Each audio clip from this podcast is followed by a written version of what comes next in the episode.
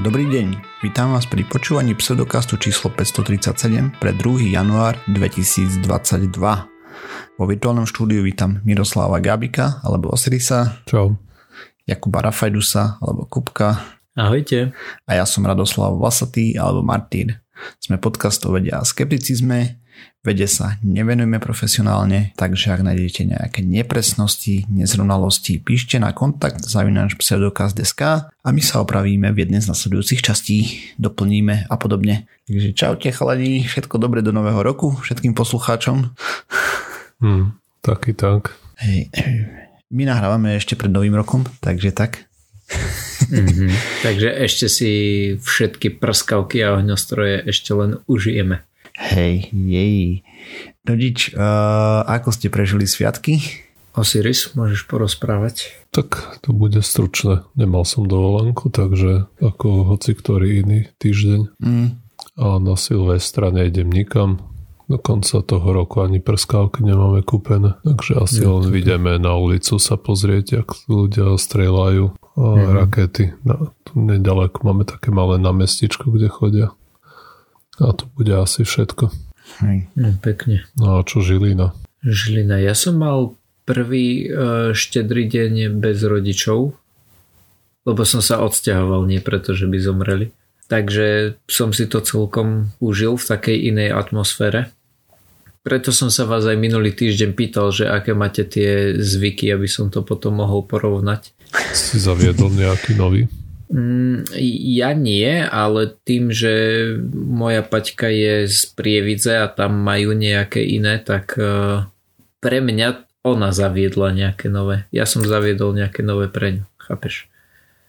Napríklad sme mali uh, nejakú mliečnú polievku, že to bolo viac menej mlieko. A to, to už minule si nevedel, ako sa volá. No, presne. Takže, takže tak a ani ma to nezaujíma. Nie, no. Hm. no a tak. Čo ste si našli pod stromčekom? Také proste veci bežné, ktoré mi trebalo. Nejaký odev, drogeria. Hej, ja nejakú knížku a tak. No pekne. Ja som dostal meteostanicu, aby som vedel, že koľko je vonku stupňov. Že by si nemusel vystrkovať nos vonku, hej? Áno, lebo my máme všetky okna strešné, takže sa dosť ťažko vystrkuje nos von, von z okna. takže, takže toto ma celkom potešilo, že na chodbe mm-hmm. sa viem pozrieť, že ako sa mám obliť. Mm-hmm. A už viem, ešte som dostal taký, takú sadu uh, palivých omáčok, ktoré Aha. som hneď otestoval. Všetky? Všetky. Nejak odstupňované? A nebolo to také, že od, akože dali, by sa nejakým spôsobom zoradiť, že od najmenej palivu po najpalivejšiu, ale to nebola úplne pointa, lebo uh-huh. toto už nebolo to také, taká sada, ktorú som od nich kupoval prvýkrát, kedy som naozaj chcel vyskúšať, že zaujíma ma, čo ja znesiem a ako to chutí a tak ďalej. Toto už bolo také, že tou fázou som si prešiel a teraz už som dostal len tie, ktoré mi vtedy chutili. A, jasne. A, jasne. Takže to je super. Lebo ja som ten typ človeka, že keď to nemám, nejaké extra to nevyhľadávam, ale keď to mám, tak si to dám že na všetko. Mm. Ale že absolútne na všetko. Na zmrzlinu, hej? Jo, to, to, by tie, to som zatiaľ neskúšal, ale šlo by to. Napríklad naposledy také za, zaujímavé, alebo na, na čo sa to bežne asi nedáva, Naposledy som si to dával na risotto. A bolo to s tým dobre. Mm. OK. No dobre. Ideme na nejaké novinky zo sveta vedy, techniky, možno pseudovedy uvidíme. A, a ja chcem rovno začať s jednou super, super správou, lebo 25. decembra po zo pár vočkoch odkladov letel James Webb Space teleskop do vesmíru úspešne a už sa tam nejaký ten dník potuluje a, a aktuálne sme v štádiu, že rozťahuje tepelný štít, ešte pár dní bude a potom kopec ďalších, takže o čo vlastne ide? James Webb Space teleskop je teda na ceste k L2, čo je Lagrangeov bod, hej, je 1,5 milióna kilometrov ďaleko Vieš mi nejak, že dvoma vetami vysvetliť, čo je ten Lagrangeov bod? A Lagrangeové body sú body, kde máš dve telesa, Pritom hmota prvého telesa musí byť oveľa, oveľa väčšia ako hmota druhého telesa a ich gravitačné vlny pôsobia takým spôsobom, že tam vytvárajú niečo ako keby stabilnú alebo metastabilnú oblasť a dokopy je ich viacej. Máme L1, tá je medzi Slnkom a Zemou, 1,5 milióna kilometrov. L2 je za Zemou 1,5 milióna kilometrov od Slnka. No a to, to ma práve zaujíma, lebo ja rozumiem, keď je to medzi Slnkom a Zemou, hej, že sa vlastne ako keby na, naťahujú tie gravitácie Zeme a gravitácia Slnka sa nejakým spôsobom vynulujú voči tomu objektu.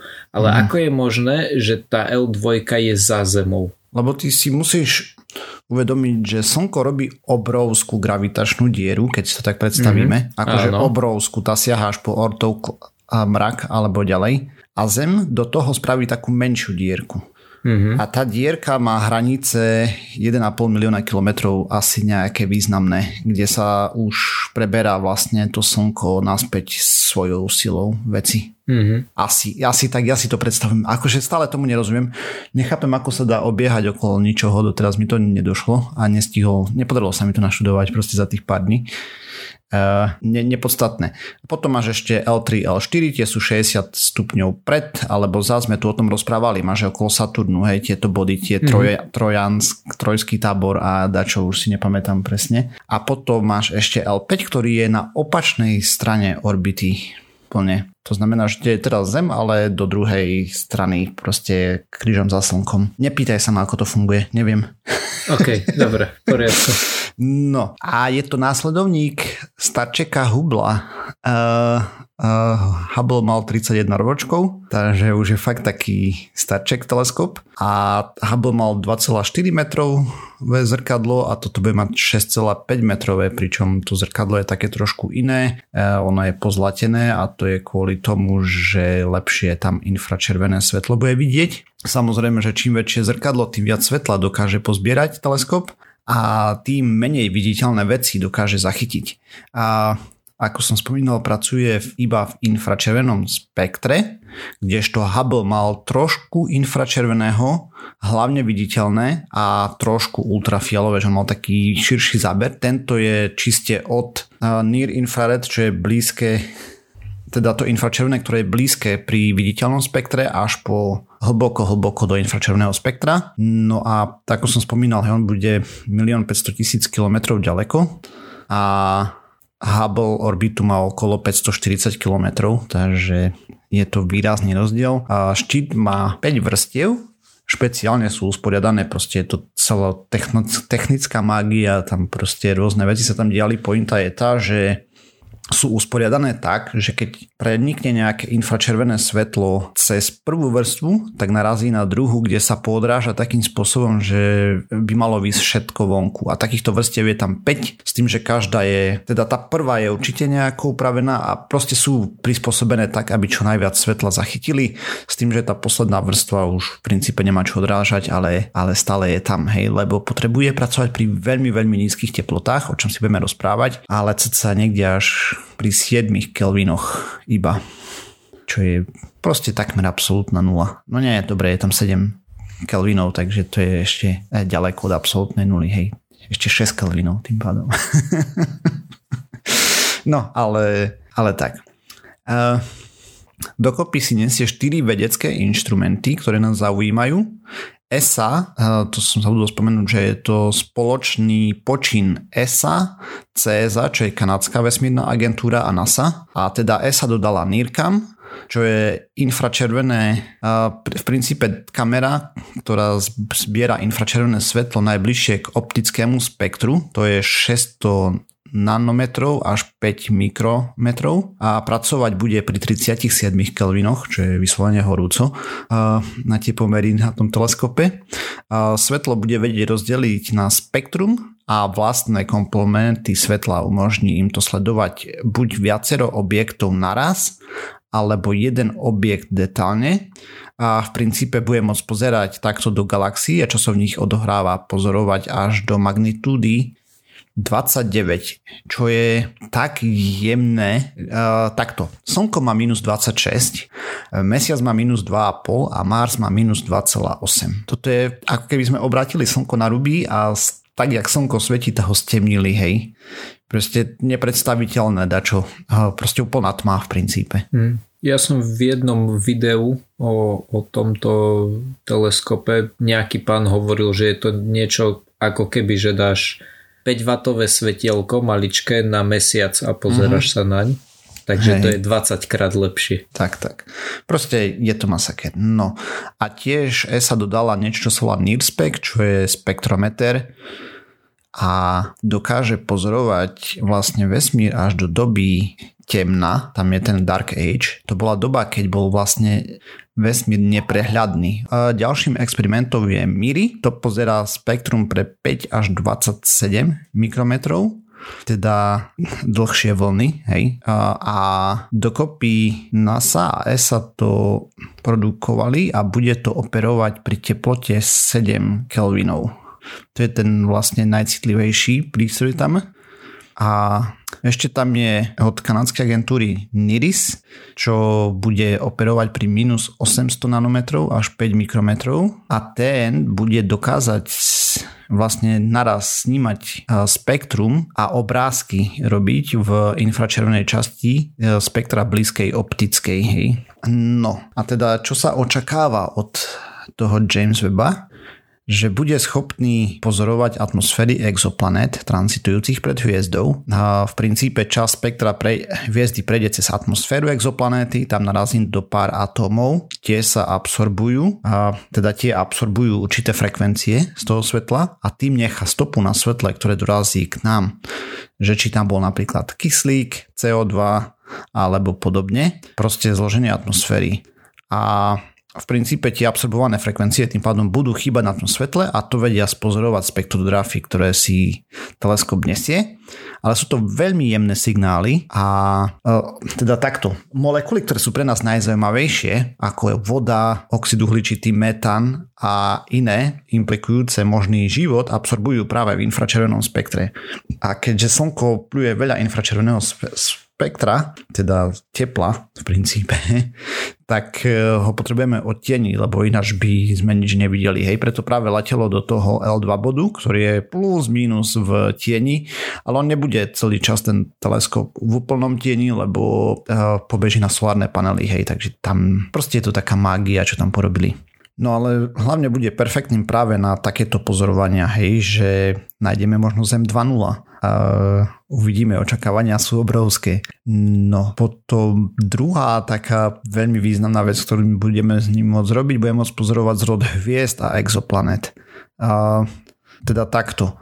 A, štandardne aspoň minimálne pri tom, čo vieme aktuálne o vesmíre, je, že tam bol veľa atomárneho vodíka. A keď chceme spraviť z atomárneho vodíka molekulárny vo váku, tak ho potrebujeme mať veľa na kope. A čo bolo dávno, teda takto, keď vznikal vesmír, tak to bol pravdepodobne ten stav, že bolo veľa vodíka, ale teraz je ho už pomenej ako stále najviac pomerne zo všetkých tých plynov, čo tam je, ale, ale jeho pomenej. No a podľa všetkého práh slúži ako katalizátor na to, aby sa tvorili molek- molekuly vodíkové, teda to H2.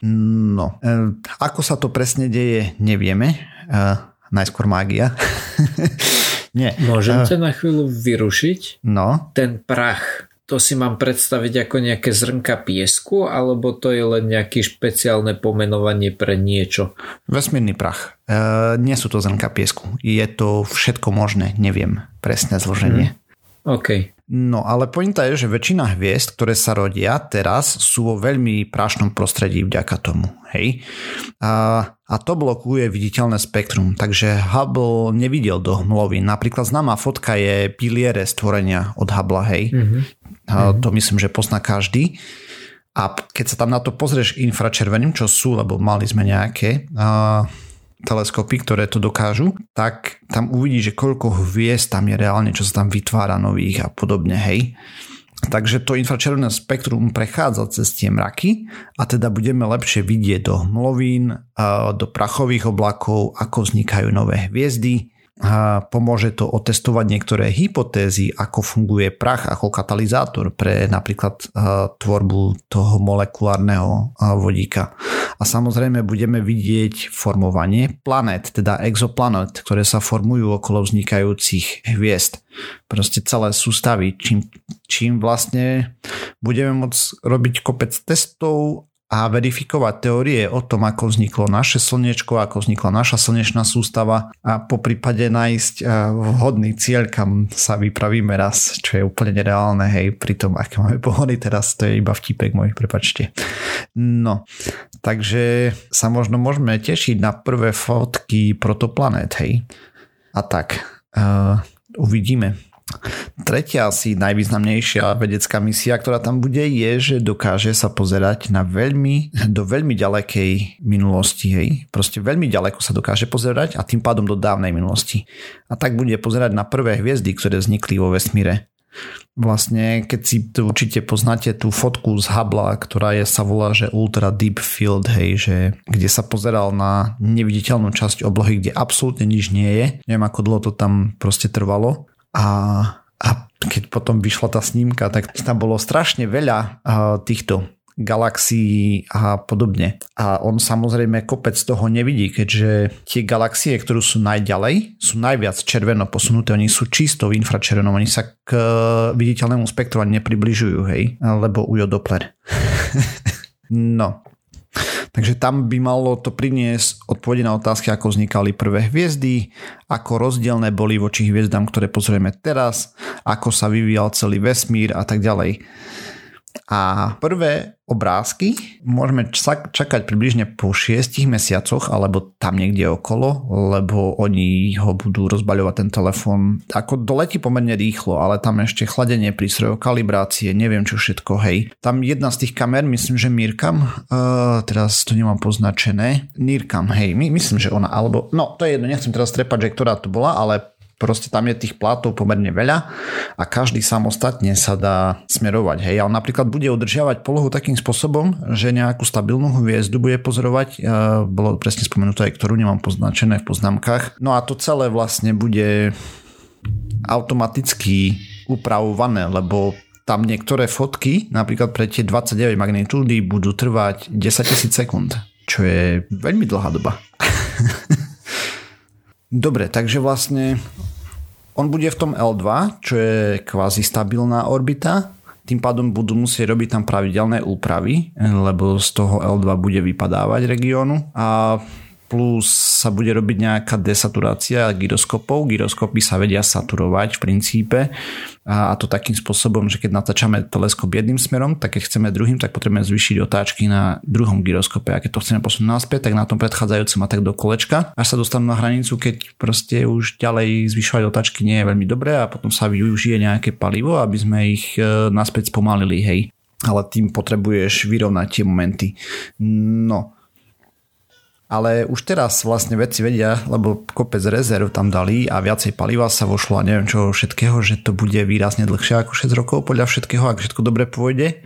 Ale musíme si ešte poz- počkať, lebo v princípe po štarte plus 15 minút sa James Webb Space Telescope začal pomaličky pripravovať na to, čo bude robiť. Hej? A od toho, že sa musí dopraviť do L2, kde raketa na schvál mu dodala menej rýchlosti, lebo nemôžeme ho otočiť vo vesmíre a brzdiť, takže môže len pridávať. Respektíve, keď to otočia a vedia zabrzdiť, ale mám taký pocit, že tie zvyšné veci by to asi tam nerozchodili, tie supercitlivé prístroje, ktoré majú fungovať pri tých nízkych teplotách, alebo čedve, neviem. Proste nemajú ho, nebudú ho otačať. No a okrem toho Proste oni tam teraz ťahajú 12-hodinové smeny, 24 denne a proste pripravujú veci nasledujúcich 6 mesiacov, že by to všetko prebehlo ako má. A rozbaľovanie štítu je jedna z najkritickejších fáz, ktorá aktuálne prebieha. Keď podcast vyjde, už by, počkaj koľko to je dní, hej, už by to malo byť rozbalené, tak potom budeme vedieť, či je všetko v poriadku alebo nie ale aktuálne my nahrávame 29. hej, takže momentálne je to v priebehu. To je nejaký druhý či tretí deň rozbalovania? Druhý. Ja. Druhý alebo prvý? Ty vole. Normálne sa strácam v tom. Nepodstatné. Proste tam je kopec úkonov, hej, ktoré musia spraviť teraz. Mm-hmm. Akože pre tých astronomov a tých vývojárov, ktorí na tom celém robili, tak ešte len teraz začala reálne tá robota. Akože aj doteraz tam bolo kopec práce na tom a tak ďalej, ale teraz začalo to najdôležitejšie. Takže tak, skrátke. A konečne letel! 25 rokov. Mohli s tým vydržať ešte týždeň, aby som bol pravdu, čo som typoval no, minulý rok. Presne, veď toto. Akurát som chcel povedať. Mal Všetci okrem Martyra typovali, že nepoletí. Ja som vedel, že poletí. Akože by bolo veľmi nepravdepodobné, že by letel neskôr, hej, už tedy, keď sme to typovali. By sa musel niečo veľmi, veľmi pokaziť. Aj tak sa kazilo toho dosť, hej, takže... Mm-hmm. Dobre, ale pre mňa to bola taká maličká oslava, samozrejme tá poriadna bude až keď prídu prvé fotky, že všetko funguje a tak lebo ja som si myslel, že keby sa nám náhodou nepodarilo roztiahnuť ten štít a tak ďalej, takže by stále mohol nejako fungovať, ale podľa všetkého takmer vôbec nie. Hej? Že by bol takmer nepoužiteľný, lebo tam by to slnko proste tak zasytilo tie senzory, že by boli úplne proste nepoužiteľné, pokiaľ sa nepodarí všetko, jak má byť. Mm-hmm. Čiže oni majú nejaké plány na to, že ak sa takéto nejaké veci, ak sa pokazia, tak to vedia nejakým spôsobom okontrolovať, že bude fungovať, ale ja neviem. No ne, nebude v princípe v, v princípe vedieť fungovať, hej. Proste keď tam nedosiahneš tie teploty, 37 kelvinov, tá vyššia alebo 7, mm. tak tie prístroje nepôjdu takmer vôbec. Jasne. Proste to bude úplný junk. Mm-hmm. teda no.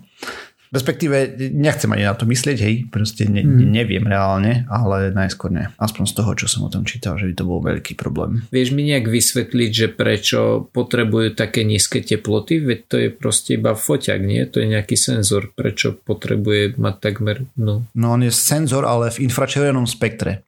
To znamená, že keď ty chceš merať infračervené spektrum o teplote 3 kelviny, alebo teda no, to, tam to má 7, takže 10 kelvinov, tak nesmieš mm-hmm. ty byť teplejšie ako to infračerné svetlo, Jasne. ktoré prichádza, lebo tým pádom uh, zasytíš tú oblasť okolo seba svojim vlastným mm-hmm. teplom, ktoré vyžaruješ, hej, a tým pádom nevieš zmerať tamto. Jasné, rozumiem. Aspoň uh, tak tomu ja to rozumiem, hej, ale tiež som like, takže... Mm. hej.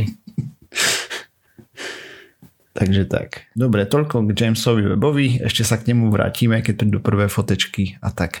Jo, a ešte som zabudol tých misií, okrem tých troch, ktoré som spomenul, tam je výrazne viacej, hej. On bude môcť napríklad pozorovať mm. aj lokálne planéty, napríklad v oblasti Ortovho oblaku a podobne, alebo tam ako je Pluto a ďalej, hej, by mal vidieť celkom dobre.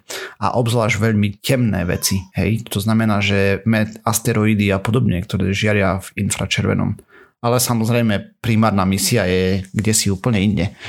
A tam to neviem, či vôbec sa niekedy udeje. Uvidíme, uvidíme, lebo to by mohlo byť tiež zaujímavé, že by našiel konečne tú planétu 10, čo pravdepodobne tam je a možno nie je a nevieme. Okay, a ja som si našiel takú krátku spravičku, teraz toho veľa ani nie je okrem toho weba.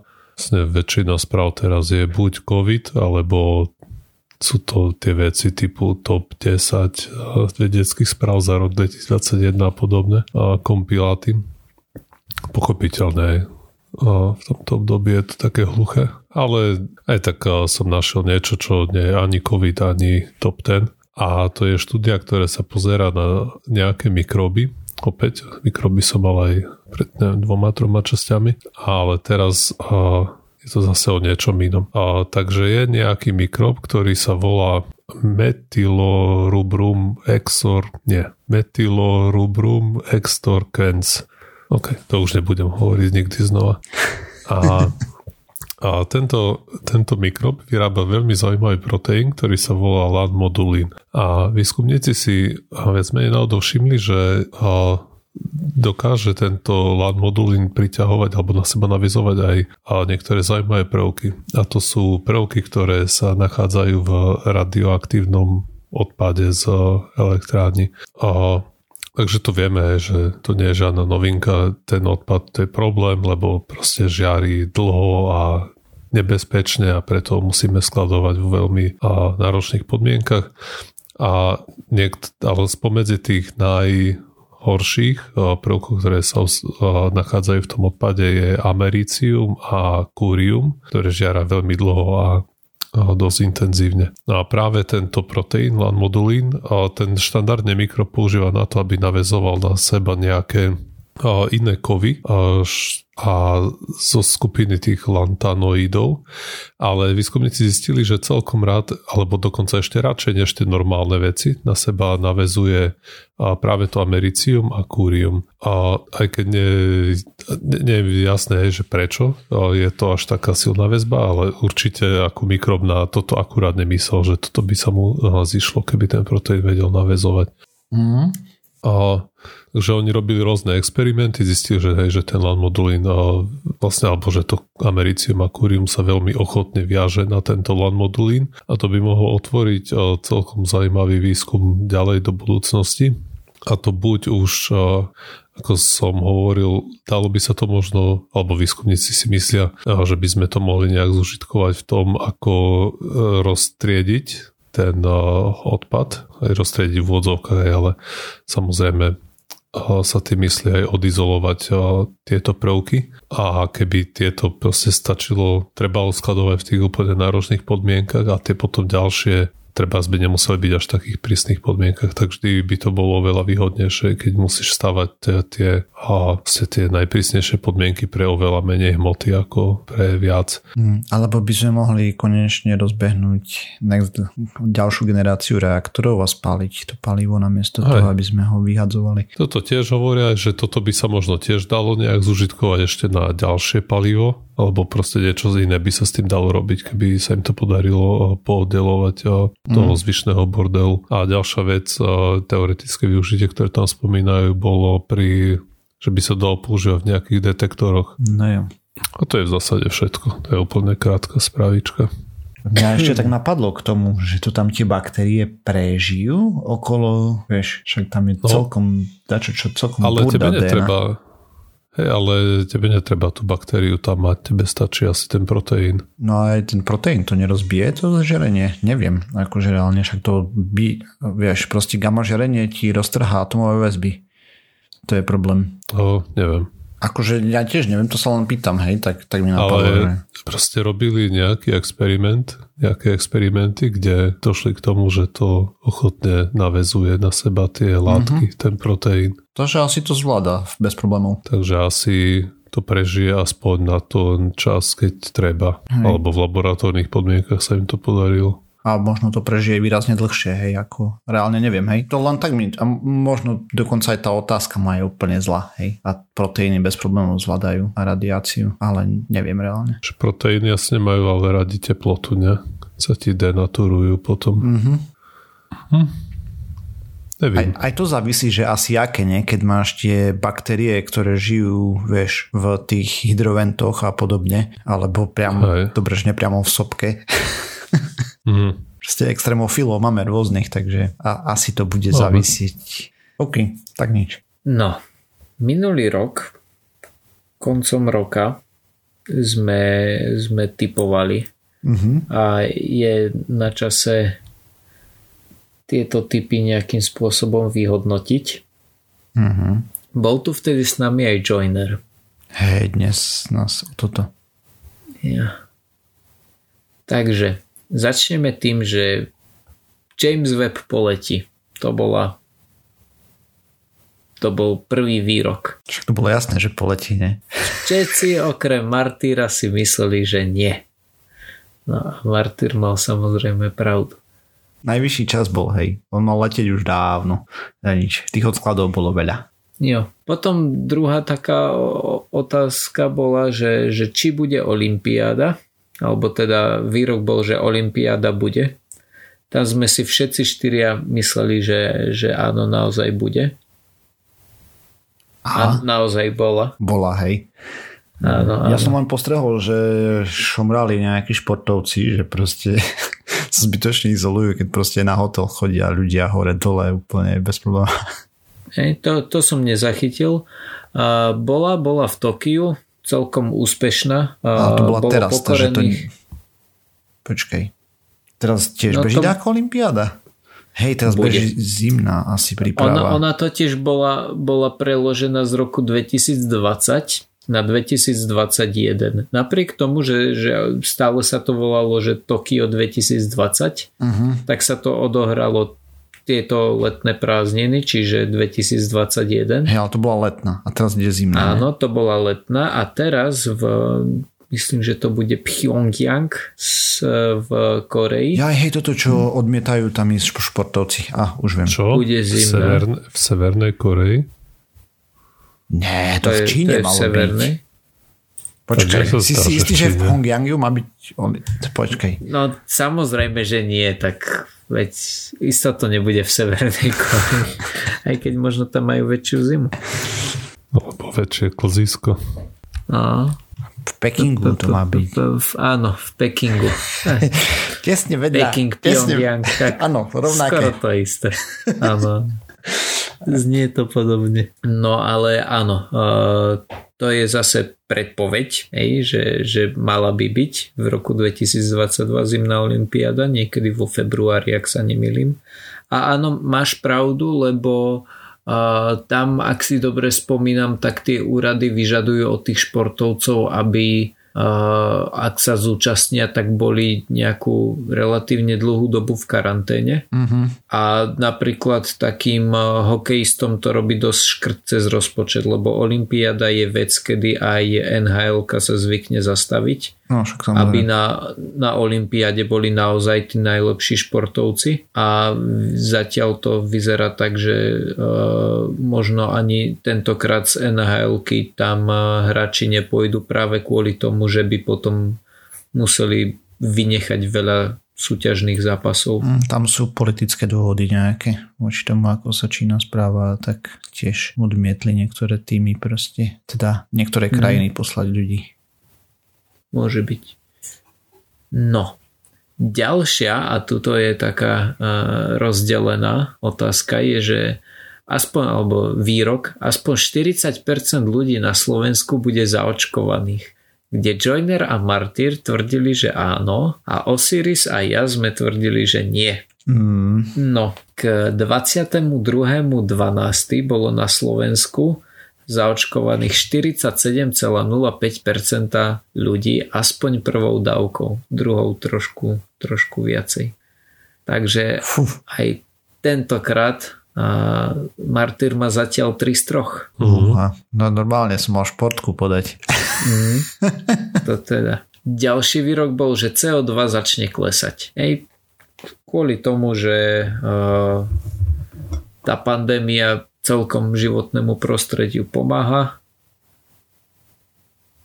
tak uh, som vytvoril takýto výrok, že, že začne klesať, alebo teda, že bude nižšie ako v roku 2019. A nebol. Nebolo. Nebolo a neprestalo. Mm, Ono Prekvapivo. rastie celkom, celkom lineárne, hej, že keď sa to uh, dá na graf, tak je to celkom taká priamka. Aspoň teda tie, tie posledné roky. Mm, môžeme radi, byť radi, že to nie je krivka exponenciálna. Áno, áno. No a tu sme si všetci mysleli, že to tak nebude a naozaj to tak nebolo. Mm, Ďalšia otázka, taká hráčska, bolo, že vyjde Half-Life 3, Mhm. nevyšiel. Nevyšlo. A tam sme sa opäť všetci zhodli na tom, že nevíde. No a posledná otázka, taká silvestrovská, je, že aspoň tri veľké mesta na Slovensku zrušia ohňostroj. a to sme sa už vtedy dohodli, že to je zlá otázka, bože, to už sa udialo predchádzajúci rok. Hej, Čo si pamätám. no, tak nič. Ale zrušili, hej. Mhm. Zrušili minimálne Bratislava, Košice a Banská Bystrica, keď som narýchlo pozeral. Hej, A predpokladám, že to isté sa stalo aj tento rok. to ani neviem. Ešte nebol Silvester pre nás. No ale, ale pre poslucháčov už bol. Ja viem. Takže Martyr máš 6 zo 6. Mm, parada. To sa mi ešte nepodarilo nikdy. Mm. Osiris a ja máme rovnaké body a my máme 4 zo 6. OK, viac ako polka. To si lepšie ako rôzni astrologovia, nie? S predpovediami. Áno, áno. tak uh, my dvaja, vlastne ja a Osiris sme mali úplne totožné odpovede a pomýlili sme sa akurát v tom Jamesovi webovi a v počte zaočkovaných. Ste nedôverovali Slovákom, ináč katastrofálne nízke číslo, hej, aj tak, ale, ale, no to je jedno. K tomu sa vrátime v jednej z nasledujúcich častí. Si porozprávame o tom. Napríklad dnes som išiel na prechádzku s obsom a my máme veľmi blízko to očkovacie centrum a videl som tam celkom dosť ľudí. Hej, tak na akože- tretie dávky chodia, vieš, čo nezvýši mm, zaočkovanie. Áno, týchto. áno, hej, hej. To je pravda. No, ale hej, Máme tu ešte dodatky nejaké. Nám písal poslucháč, že sme začali predchádzajúcu časť klamstvom, lebo sme si robili vtipky, že na východe, že majú chudobné sviatky a že tam je kopec okresov, čo majú proste 7-9 jedal a tak. A žiaľ nevieme, že sme nevystačili nos nikam, takže sa ospravedlňujeme. E, to bol vtip samozrejme, že na východe majú... Počkaj, počkaj, počkaj. Ako dobre, majú ich veľa, hej, ale je to varená šošovica, upražená šošovica, upečená šošovica a popučená šošovica, bum, a 4 jedla. Potom urobíš to isté so zemiakmi napríklad a s kyslou kapustou. Ej, no 12, 12 chudová večera. Ale že by si to, vieš, to nemôžeš nazvať nejaké honosné 12 chudové menu. No dobre. Takže ja som sa nechcel púšťať do tejto diskusie. Môžeme to uzavrieť. Nie, nie je tam na východe nič, aj tam je len chudoba a pustatina. super, super. Dobre teda. Uh, no a potom pýtal som sa otca aj mami vlastne, že ako to bolo s tým kaprom, takže nemali sme doma nikdy kapra v komunistickej kúpeľni, takže čisto implantovaná spomienka. Mm-hmm. Hej, akože, šok. A, no, možno, že z niečoho iného ešte, hej, to je proste dávna doba, ale proste nie, nie, nie, nie. Takže, takže tak. Hm, ja som sa akurát ženy pýtal na tú večeru, lebo ona je z menšej, z malej dediny. Ja som z veľkého mesta, z Piska Nová Ves. A, a že oni mali asi 6 chodov, ale že niektorí ako ľudia v dedine, že mali tým plný počet, neviem, 80, 12, neviem koľko. Wow. No a ešte potom jednu vec som chcel, som sa pýtal vlastne svokra, že jak skade je ten moriak, tak on čo hovoril, tak to ešte ich prade dopiekol a ten nevie skade to má. Takže to, to majú takto mm-hmm. v mhm. rodine, hej. Takže neviem. Tak neviem. aspoň máš na čo naviazať. A keď budeš vysvetľovať samkovi, že prečo pečete moriaka, tak si môžeš niečo cool vymyslieť. Nemá si to ako uveriť. Hej no. Takže tak. No dobre. A týmto sme sa dopracovali na záver tejto časti. Ďalšia časť znova o týždeň.